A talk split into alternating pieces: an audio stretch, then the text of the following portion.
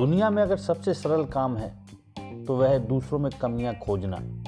इसका प्रशिक्षण भी नहीं लेना होता। बचपन से ही इसकी आदत आपके अंतर्गण में होती है। जब कोई व्यक्ति किसी काम को अंजाम देता है, जिसे हम करने में सक्षम नहीं होते हैं तो हम उस कार्य में कमियाँ निकाल देते हैं। कमियाँ निकालने के बीच का प्रफुटन सर्वप्रथम आपके अंदर होता है। आप झूठा अहंकार पाले हुए होते हैं। यह अहंकार उस बीज को प्राणवायु प्रदान करता है और बीज अंकुरित होते हुए पौधे का रूप ले लेता है और बढ़ने लगता है। आप अब सभी स्थलों पर यही खोजते हो कि उस कार्य में गलतियाँ कहाँ हैं। आपके इस चरित्र से नुकसान फ़ायदा आपका ही होता है। क्योंकि बीज का अंकुरण पल्लवन आपके भीतर ही हुआ है। आप ये भूल जाते हो, इस दुनिया में आदर्श भगवान राम के सिवा कुछ नहीं है। सौ प्रतिशत परफॉर्मेंस कोई भी इंडस्ट्री नहीं दे सकती है। सौ प्रतिशत एफिशिएंट कोई भी नहीं हो सकता है।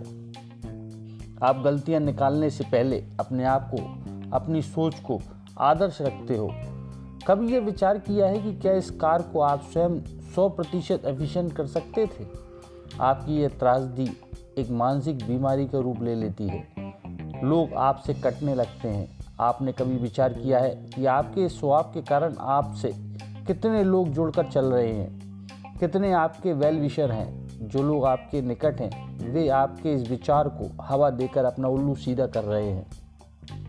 कभी आपने विचार किया है कि आपके इस विचारणी स्वभाव के कारण जो लोग आपके नज़दीक हैं, उनके नज़दीक कितने लोग हैं? आपके स्वभाव में नकारात्मकता ने जन्म ले लिया है।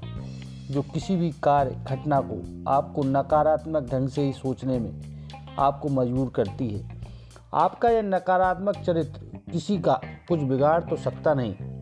आप स्वयं हँसी के पात्र बनते हो, क्योंकि आप एक ऐसे बिरले व्यक्ति हो, जो हमेशा गलतियाँ, कमियाँ निकालने में आगे है। डॉक्टर नीरज शुक्ला के विचार।